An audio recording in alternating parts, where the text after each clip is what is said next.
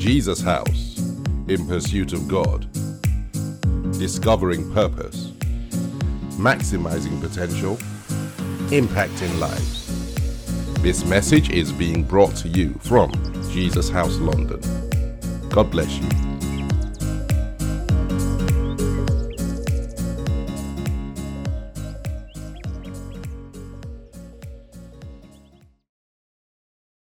Are you ready for God's word?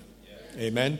Our speaker uh, is a very good friend of mine, um, the closest person to me, um, certainly around ministry issues and then life generally. Um, we speak literally every day. It's crazy. Every single day, we, we speak to each other. Um, he's encouraged me in my walk. Um, he would say I've encouraged him in his walk. Um, he pastors a sister church, um, Jesus House, DC, um, in Silver Spring, Maryland. Um, he's a very successful businessman. I don't know how he does all the stuff he does. He's chairman of an oil and gas company. Um, he, he, he, he's a major owner uh, of and, and runs great places to work, which I'm sure you've heard about, offices in the UK and in Nigeria and in America. Um, and he runs a, a training company uh, that trains um, organizations, gov- governments, and all that stuff. Um, and I'm just grateful to God for who He is. Um, some of you might have heard as well that He's in transition um, on His way to stepping into um, the ancestral throne from where He originally comes from as a king in West Africa. So, pastor, businessman, king. Uh, but simply my friend, uh, Pastor Gandhi Olaoye. Make him welcome as he comes to share the word.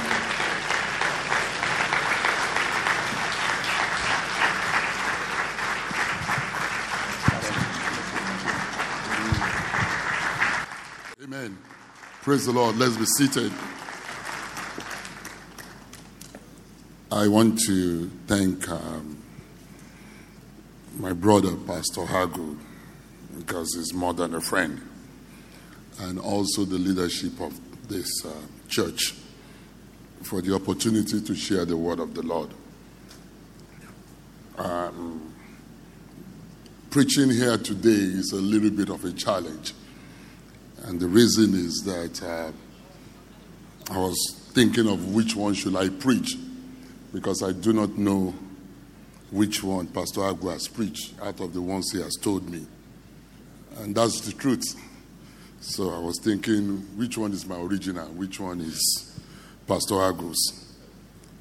But um, if what I'm preaching is what he has said before, it's still okay. Amen? Praise the Lord. But please, let's honor a wonderful man of God, Pastor Agu Irukwu. And of course, uh, Pastor Shola. And uh, Pastor Shola is also a friend. So praise the Lord. And uh, of course, uh, Dr. Adeaga, who I have known before all of you. Amen. Let's welcome Doc. Amen. Praise the Lord. And the other ministers. Father Lord, once again, we thank you for the opportunity to talk about you and your principle. The few words we will say today, Lord, let it be yours. Let the people hear you. Let's not say we've had a good sermon. Let us be able to say the Lord has spoken to us. In Jesus' mighty name we pray. Amen. Uh, Matthew 27. Matthew 27, verse 57. Matthew 27, verse 57. Now, when evening had come, there came a rich man. Everybody say a rich man. From Arimathea named Joseph, who himself had also become a disciple of Jesus. Let's continue. This man went to Pilate and asked for the body of Jesus. Then Pilate commanded the body to be given to him. Let's go on. When Joseph had taken the body, he wrapped it in a clean linen cloth and laid it in his own new tomb. Everybody say new tomb. Can we say new tomb? Which he had hewn out of the rock, and he rolled a large stone against it to the door of the tomb. Um, this is a very interesting story. and it's a story I love a lot. The Bible describes this man as a rich man. So it tells us, it debunks a lot of things that we hear that it's as if the people who follow Jesus are people like the blind Bartimaeus, the Mary Magdalene who was delivered from seven demons, and people who are not well to do, like uh, one of these old philosophers said that religion is the opium of the masses. This Bible tells us that rich men are also disciple of Jesus. So being rich does not exclude you from discipleship of Jesus. I'm talking today what it is to become a disciple and the cost of it. The Bible says he begged for the body of Jesus. A disciple was, is a follower of doctrines. And the Bible tells us that Joseph of Arimathea is like what you call a member of the Sanhedrin. And so, what we will liken that to today is someone who is a member of parliament, somebody who has influence. But though he had influence and is a member of the Sanhedrin, whose seats in uh, the Sanhedrin are like the custodian of the Jewish custom and traditions because they were under the Roman Empire. And so this man is a man of means and of great means. Not only did he have the political influence, he also was a rich man, as the Bible says. And when the Bible says somebody is rich, it means he is rich. But though he's rich, he's a member of the Sanhedrin of the council, is a highly placed individual, but yet he is a disciple of our Lord Jesus Christ. And the Bible, if we look at this, and I want us to conjecture a lot of things today, because a lot of times we just read it, we feel it's like uh, it's like a story. This time that this man came out was a time that Jesus Christ has just died what you call a death of no nobility, an ignoble death. It was not popular at all to be associated with a man who has died on the cross, a disgraceful death. It wasn't popular because it was a time in Jerusalem at that time that associating with Jesus was not the best for you, even for your safety. Because don't forget, Peter, who has said he will go to stick with him till his death, had denied him three times, which just means he has denied him multiple times. The real disciples who have followed him, who later became the apostles, were nowhere to be found. And then, this man who has died a death of disgrace, this eminent personality showed up. His name is Joseph, who is from the city of Arimathea. He dared to show up for Jesus at the time when nobody was interested in Jesus. The question for you, the question for me today is that are we going to be proud to show up for Jesus when it seems it doesn't matter? When people are susupon on him and saying a whole lot of rubbish about him. This man is most for most of us. It's not even at our level. When you think about who this man the Bible describes him to be. But all of those things didn't matter to him. Hebrews 11 26 says something to us. And I like what it said here. It says that this man was talking about Moses at that time. But it's also very, very interesting for us to look at it.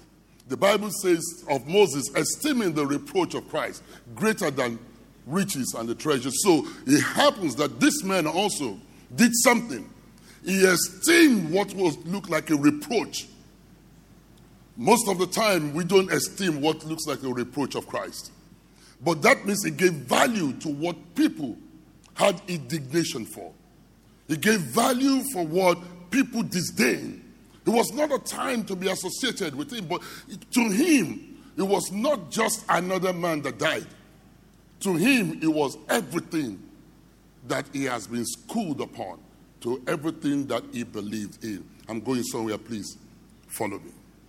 The Bible says in verse 57 of Matthew 27, they said the evening time when he had come.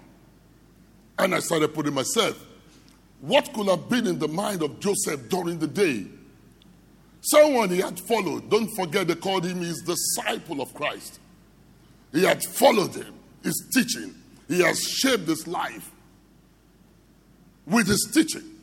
So during the day, the, the, the, the, confusion that was in Jerusalem at that time, and everybody talking about the death of a man who they thought was going to be the king, a man they thought that was going to deliver them from the hands of the Roman. I can imagine what could have been in the mind of Joseph. I don't know whether it was in Arimathea. I don't know whether it was in Jerusalem. But I could imagine what could have been his thoughts during the day. Saying, I can't believe that Jesus died. I can't believe that they will be able to get him. I can't believe all of those things. But anyway, by evening time, the Bible tells us whether he summoned up the courage, whether he came to his senses, whether the reality of the whole thing struck him, it decided that I'm going to do something about it. Maybe the Lord spoke to him. So he decided that he was going to go and talk to Pontius Pilate. And you know, we can read this that he went to Pilate. Don't forget, Pilate was a governor. So, number one, he tells us that this man had access to him. Because not every Tom, Dick, and Harry can go to Pilate at that time. So I can imagine what could have happened when he decided to go and get what seems to be a reproach, even at that time. Can imagine him going to the governor's house, Pilate's house, and telling the protocol people, I would like to do one thing, I would like to see Pilate.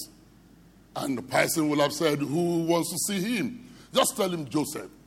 But eventually, he might know so many Joseph, but tell him the one that is from Arimathea. I'm sure he, will, he, will, he, knows, he knows me. Can imagine the protocol going to talk to Pontius Pilate and telling him, You have a guest, and the guest is a man called Joseph. He says from Arimathea that you would know him. And he goes, oh, All right, let him come in. and um, I can see Joseph approaching Pontius Pilate, sitting on his throne or his chair, and saying, What bringest thou? and I can imagine Joseph say, uh, your Excellency, Your Highness, or whatever he calls him, I would like you to do a favor for me. And uh, Pontius maybe going on and said, What could be the favor you need, Joseph? And he says, I need you to please release for me the body of Jesus Christ. Trust me, I put myself in that situation. The look that must have been in the eyes of Pilate, thinking that you, Joseph, you are one of them. What do you need this body for? And I can imagine Joseph telling Pontius Pilate that um, uh, that man does not deserve the kind of death he got. He's not a thief. He's a very honorable person. I can imagine him declaring that I am one of them. I'm not only one of them, I'm one of his disciples. I have followed his teachings. I have followed everything that has to do with this man for the past three years. I believe in him. The shock that must have been in the face of Pilate at that time. Not believing that such an honorable man, because it would have been thought that the people who followed him were the people who were looking for food, the blind, the lame, the, the, the not well to do people that you are one of the disciples of this man. The man showed up, he esteemed what seems like a reproach. For Pontius Pilate, Jesus was everything. For you and me, is Jesus everything?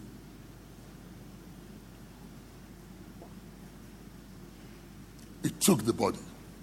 The Bible says that Pilate commanded maybe we could read this and also miss the point. Don't forget, we'll see this in the rest of the story, that the people had come to him and they've told him, don't make sure you don't release this man. Guide this body because this man has said that he will rise up and they can come and steal the body. And this disciple will say, Oh, the man rose up. But the Bible tells us that he asked the body to be released. I can imagine the, the shock in the eyes of Pontius Pilate about what is, what is this body? This body is nothing. But if that's what you want, you can have it. The Bible tells us that he took the body and he wrapped it. We could look at this also and miss the point. Because something happened here when he took the body.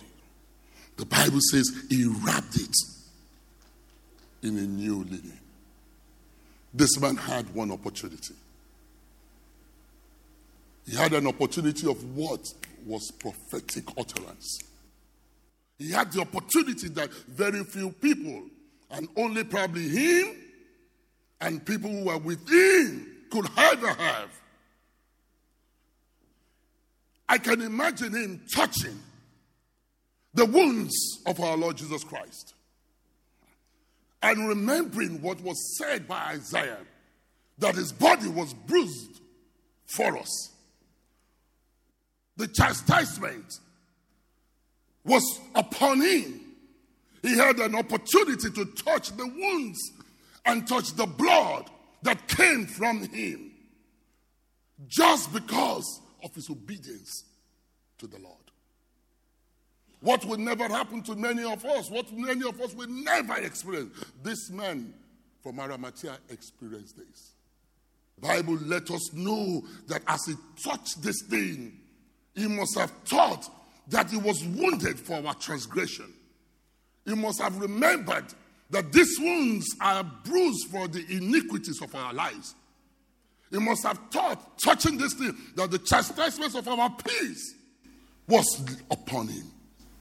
And he would have thought, these stripes are what healed us. Because the Bible says he cleaned him up and he wrapped him Many of us, we miss the opportunity that God wants to give to us all the time. He wasn't popular, but see what God gave to him. Because it's never always going to be popular for us to follow him. Many a times, we are in a situation where God nudges us because this man must have been nudged also. Just like God nudges you and me and wants us to do things for his kingdom.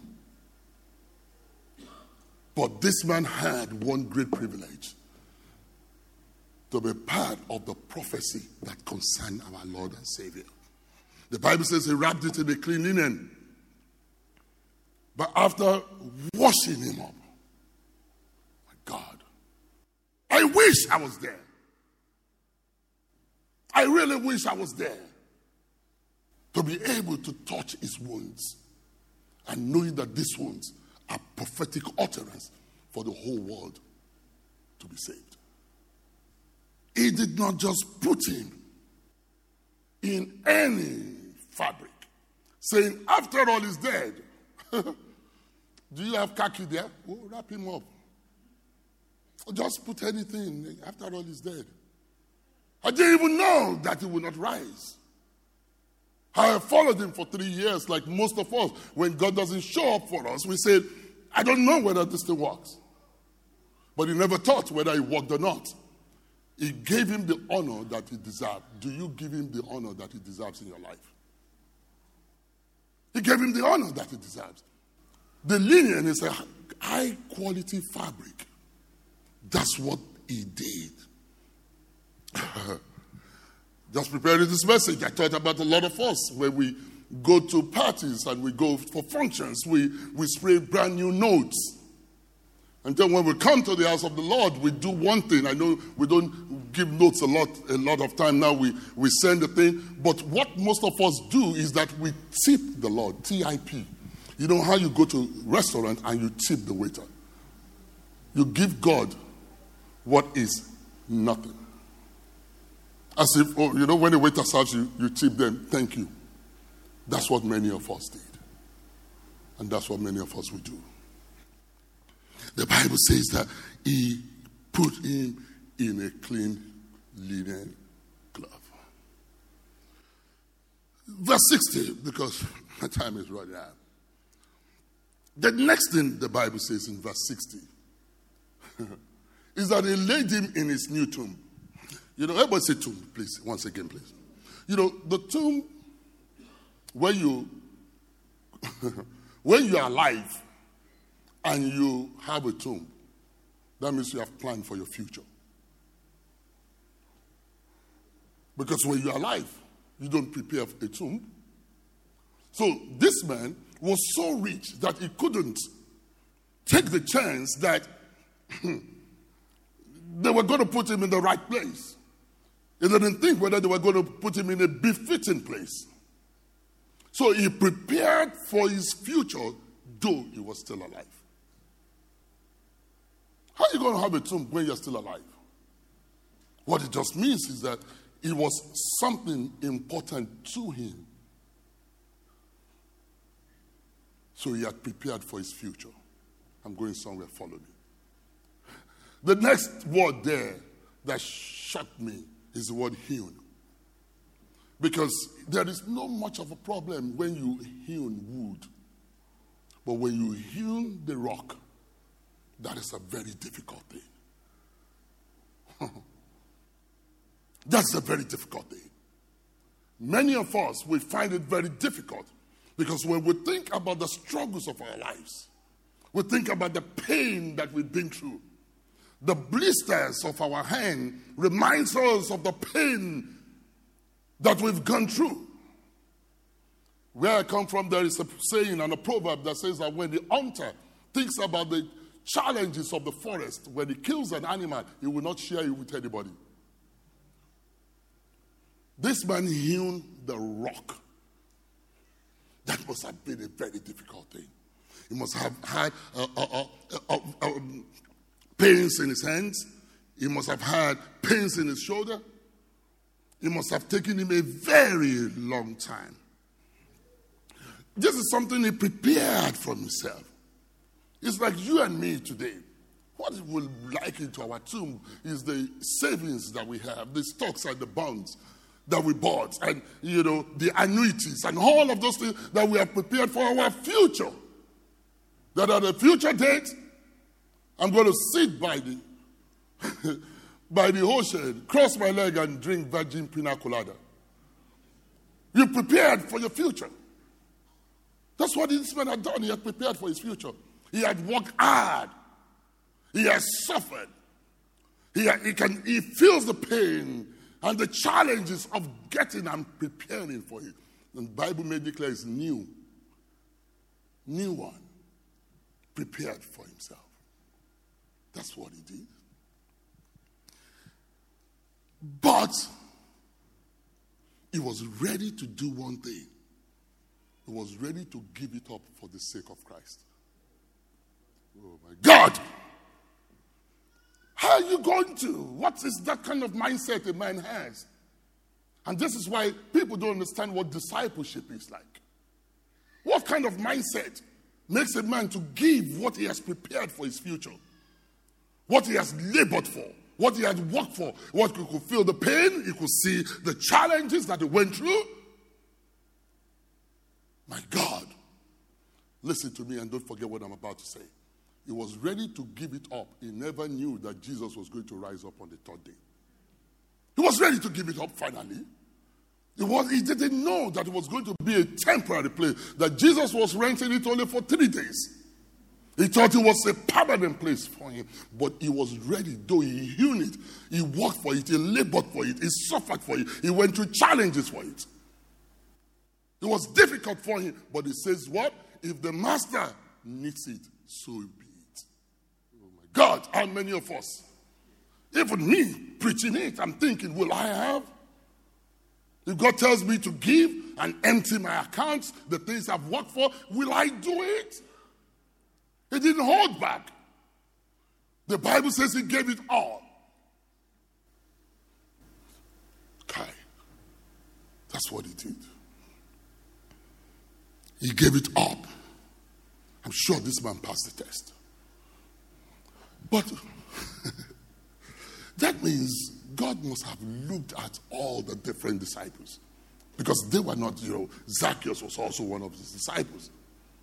So he wasn't the only rich man. But when this man was preparing the tomb, while he was making it befitting for a rich man, heaven knew that that's where Jesus was going to live, since he's the Alpha and the Omega. But what he didn't know was that preparation was not for him. The preparation was for our Lord and Savior. But when the Lord and Savior needed it, he gave it up.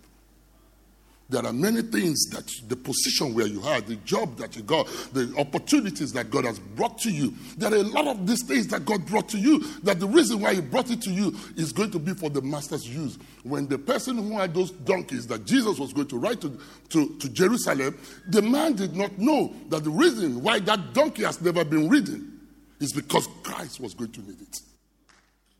A lot of these things we never know why God is allowing certain things to happen. But it's the Alpha and the Omega. So He prepares that thing because He will ask you for it. But many times you and me will fall short.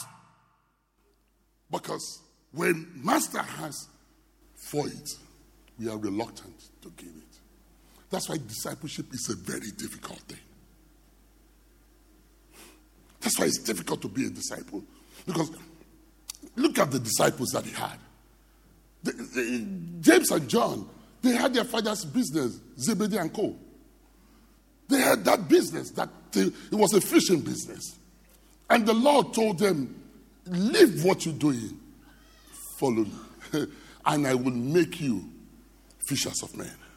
That's the promise he gave them. When he says fishers of men, he says, you know, there's a difference between fishers of men and a fisherman. A fisherman fish fish. A fisher of men fish men that fish fish. You'll get that one later. So he says, I'm going to, you are fishing fish, but what I'm going to do is that I will promote you that you will now be fishing men who fish fish. You get that one later.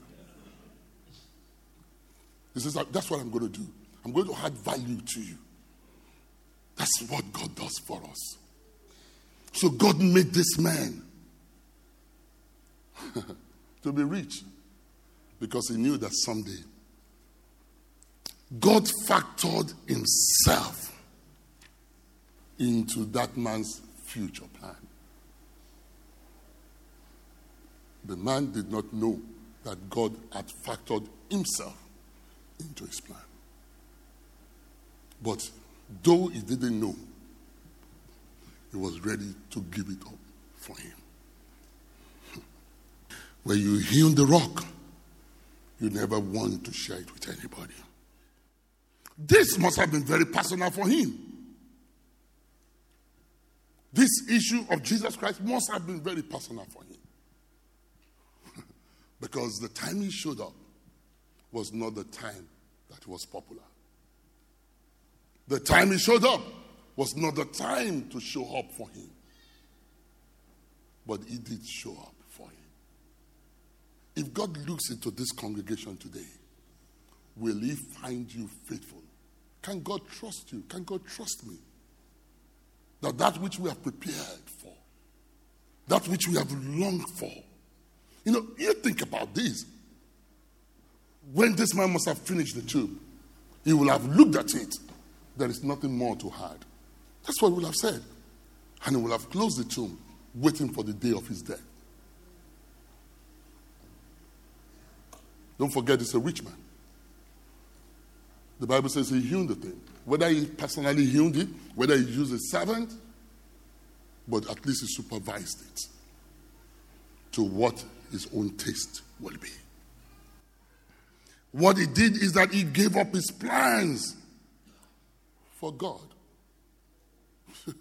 He gave, out his, uh, gave up his plan.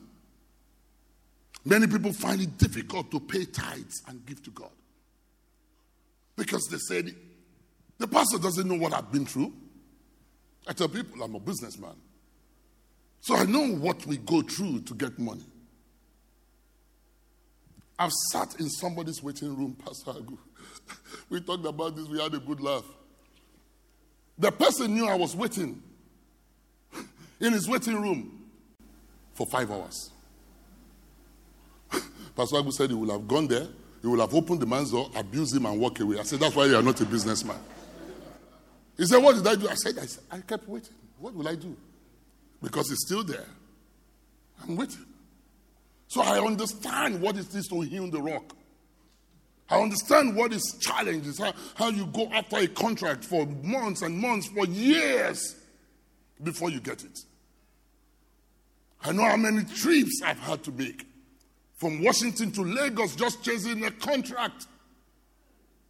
And then I travel, I travel, I wait, I sit, I travel, I wait, I sit, and the contract doesn't come. And then God expects me to give him that money. give me a break. But guess what? This man was ready to give up that which he had worked for, for the sake of Christ. Because he esteemed what is a reproach he gave value to what looks like nothing to other people, but to him, it was everything. Is Christ everything to you? Let's be frank. And how we're going to know is how you give. Is the ease in which you release it. The ease in which he released this showed us his heart. But one thing we don't know is that it is God's blessing that we are alive. When you understand that the only reason why you can have what you have is because you are alive. Dead men don't tell tales. It's because you are alive. I know you've worked hard. I know what it is to work hard. I know what it is to hustle. I know what it is to wake up in the morning and go in search of money. I know what it is. But that should never stop. The one who gave you life and died for you should never, never stop in you supporting his agenda here on earth. He gave up what he had plans for. He gave up what he desired to his taste. That's what he gave up. He gave up the place of his resting place, his own final resting place. He gave it up for the Lord. You know, I want you to understand that the time he did this, he wasn't popular. Pastor was saying something here. He said, The time to give is now when it seems difficult. Because you're saying, No, I need to hold on to this, I need to hold on to this are tough. Ah, I can pay tithes out of this. But it's because you don't understand that it's because you are alive. That's the only reason why you even have hope. If you are dead, there is nothing. And it's of the mercies of the Lord that we are not consumed. This is of his message. Can any man hide, like Jesus Christ said, a time to his life? No, we can't. People die at five, people die at 50, they die at 70, they die at 14. People die in different ages. The ages you are, you know people who have died at that age. Are they greater sinners than you? Joseph explained something to us in Mark 10 29. He explained something to us. You know, when Jesus Christ says, if you do not, he was talking to people who were going to be his disciples. Listen to what he says. Let's go to Mark. He says, Anyone that loves his father and his mother more than me is not going to be. Assuredly, I say to you, there is no one who has left his house or brothers, his sisters, or father, mother, or wife, or children, or lands for my sake and the Gospels. Continue. Who shall not receive a hundredfold in this time? Let me tell you this. When people read this, they say, How can Jesus say we shouldn't have attachment to our parents? You know, he says father and mother. He, he, gave us Ten Commandments. And the first commandment with the promise is honor your parents, your father and your mother. So God does not expect us to be irresponsible. That's not what this passage is saying. But it's saying, parents, what you are born with. Maybe it's an habit you are born with. Maybe it's a way of life that you, you, you know. Whatever it is that you are born with, you should have attachment to nothing. That's what he was basically telling us. If you have attachment to any of these things, no. He says, You can't be my disciple. So God doesn't want you and me to have attachment to anything, no matter how precious it looks to you, no matter uh, the significance you have put on it, no matter whatever it is to you. He says, have attachment to nothing. That's what he's basically telling you and me. He doesn't want us to have attachment to anything that we can't give up for the Lord. And let me tell you this is the first lesson in discipleship. Here's the first lesson. Matthew was sitting at the tax collector's table. Jesus Christ said, Follow me. You know, uh, I've always said something, and I think I was talking to Pastor Agu about this. That when you think about it, and Bishop Bloomer yesterday, when you think about it, you know, they portray Jesus as just a man who, you know, the movies, the man is just wandering all over the place like an homeless man. I said, that cannot be Jesus. That thing, that's Hollywood. How can a man go, you know, I'm, I'm from Nigeria. A man who is sitting at the custom table, you just be walking, he say, follow me, and he will leave the place. I'll give me a break. It's not going to happen. yes, follow me. James and John, they have Zebedee and Co the company that their father was going to bequeath to them. And somebody will be walking, say, Follow me, and I will make you, and you follow him. No, there must be an appearance of Jesus that must look wealthy, that must look promising. Because if somebody says, I'm going to sew clothes for you, the first thing you do is that you look at what he's wearing. So it gives you an idea of what he's going to sew for you. Jesus cannot just be what they portray him, just walking around. No, no, no, no, no, no. Even if you think about it, at his death, though the fabric and the cloth that was wearing was already bloodied, guess what they did? They cast lots. It must be a good fabric. It was khaki, nobody will cast lot on khaki. Who's going to do that? The fabric he must wear. He tells us of the kind of taste that Jesus Christ must have. Ah, they, they, they poured perfume on him, and Judas was saying, No, they shouldn't do that. They said the smell of the perfume filled the room. He said, Keep quiet. Let this lady, let me enjoy this perfume. Some of you, the perfume you use, even by the time you are going out of your own door, you can't even smell it again. but the level of what he want, what he got. But all of this, Jesus himself never had any attachment to it. He just used it for the furtherance of the gospel. That's all he did. For it. I'm trying to close. Jesus taught us have attachment to nothing. No matter how much labor, even if you are born with it, which is what salvation does for us. His first message is repent, which means rethink. Rethink on these things. Rethink about the way your life is now. Rethink about where your life is going to be. He says, rethink. Rethink about your life. That's what he wants us to do. Taught us a lesson. That is Joseph of Arimathea. That he had attachment to nothing.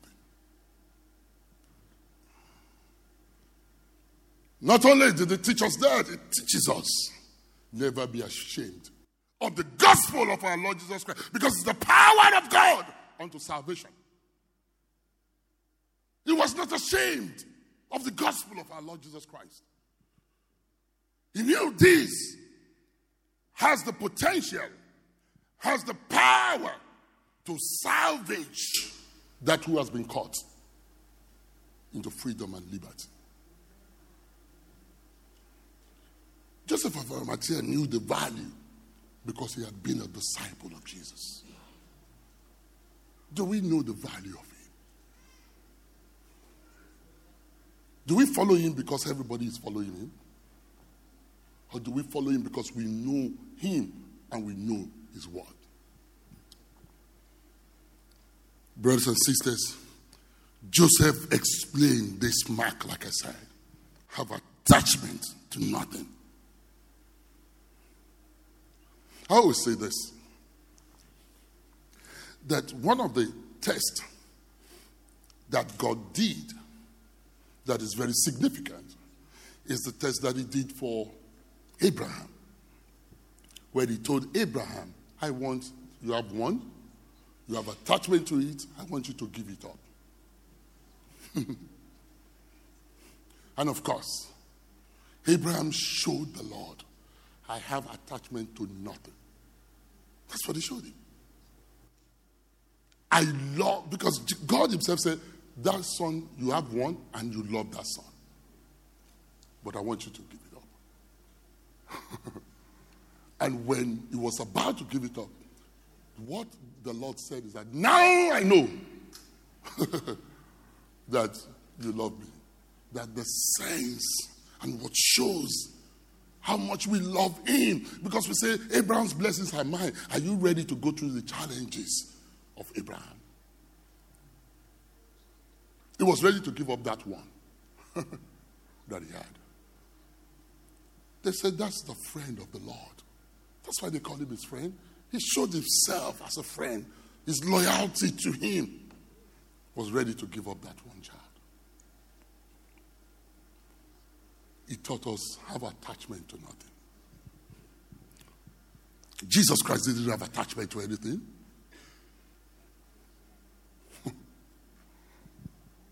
the Bible says in the book of Philippians, he gave up his throne so that you and me can be saved. He did not think himself as equal, which he could have, but he had attachment to nothing. He became like a slave, came into this world, became like he's created. That's what he became. He became like you and me, he created us. He became like us. If he had attachment to his throne, he would never have left heaven to come here to this world. But he had attachment to nothing. he came to save you and me.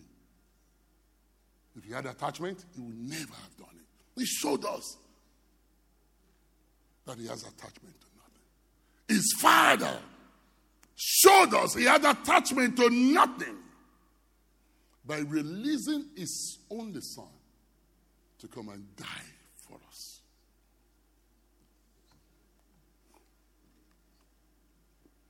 He showed he had attachment to nothing. But I close with this God.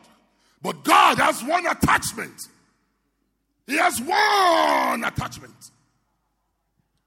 God has one and one and only one attachment. The only attachment that the Lord has and God has is you and me. That's the only attachment that He had.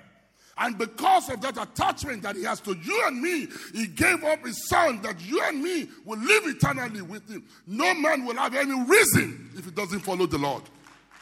That's the only attachment that God has. He does not want you and me to perish. He wants you and me to live eternally with Him. That's only attachment has. He loved us so much. The Bible says that what manner of love is this? That you and me can be called the children of God. For God so loved the world that He gave His only begotten Son. He has attachment to you, He has attachment to me. That's why I tell people no one will have any reason if he misses heaven. Because God has shown he has attachment to you and me. Even his only begotten son, he released him to suffer for you and me. The attachment of God to us. uh, like that song. They were playing in the car when I was coming. It's, it's, the, the, it, it's the kind of love that is crazy. But that song, Pastor Shola, you like that song a lot. Um, reckless love, thank you. God has reckless love for us. His attachment to us made him to have reckless love for us. Love that doesn't make sense. That's why the world has not accepted him. Because they cannot understand how the Creator can love His creation this much that He will give up Himself for that which He has created. His attachment to us is unbelievable. He doesn't want us to have attachment to anything. he doesn't have attachment to anything, but He has attachment to you and me. That's what He has for you and me. If a man misses heaven, what can be his reason? When he has shown you and me how much he loved us. That's what he has shown. He told us not to be attached to anything, but he's attached to us in a reckless love that is unimaginable. I close by saying to you, what are you ready to give up for the Lord? What have you worked for? It is him that giveth the power to get wealth. Joseph realized that I am who I am today by the grace of God. Hence, whatever is required of him. If God was going to nudge somebody and ask somebody to give up something that he has, that he has worked for, what he has saved, what he was looking forward to enjoy,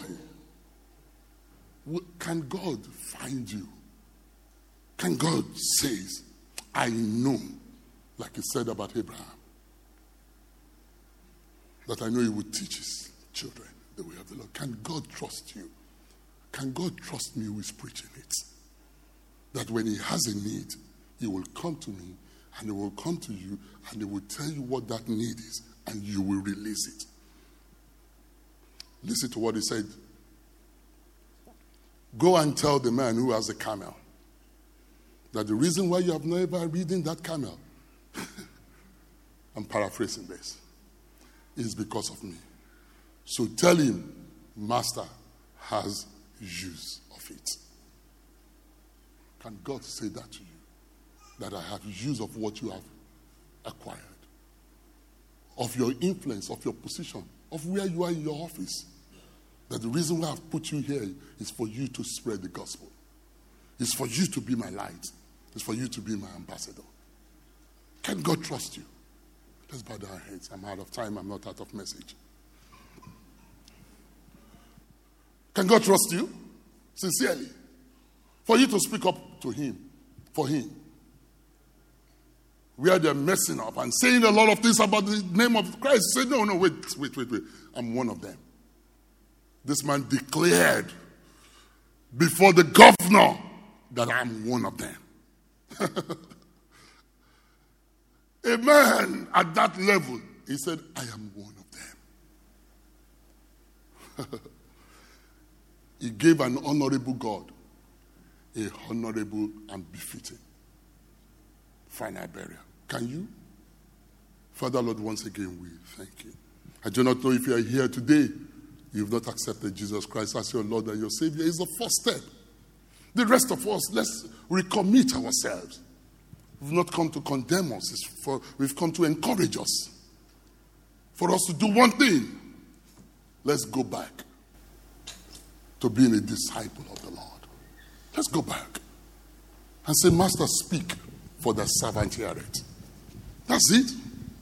Master, speak, for the servant heareth. I am who I am today by the grace of God. Can you say that to the Lord today? If you want to accept Him, can you raise up your hand? We want to pray with you. I did this some years ago.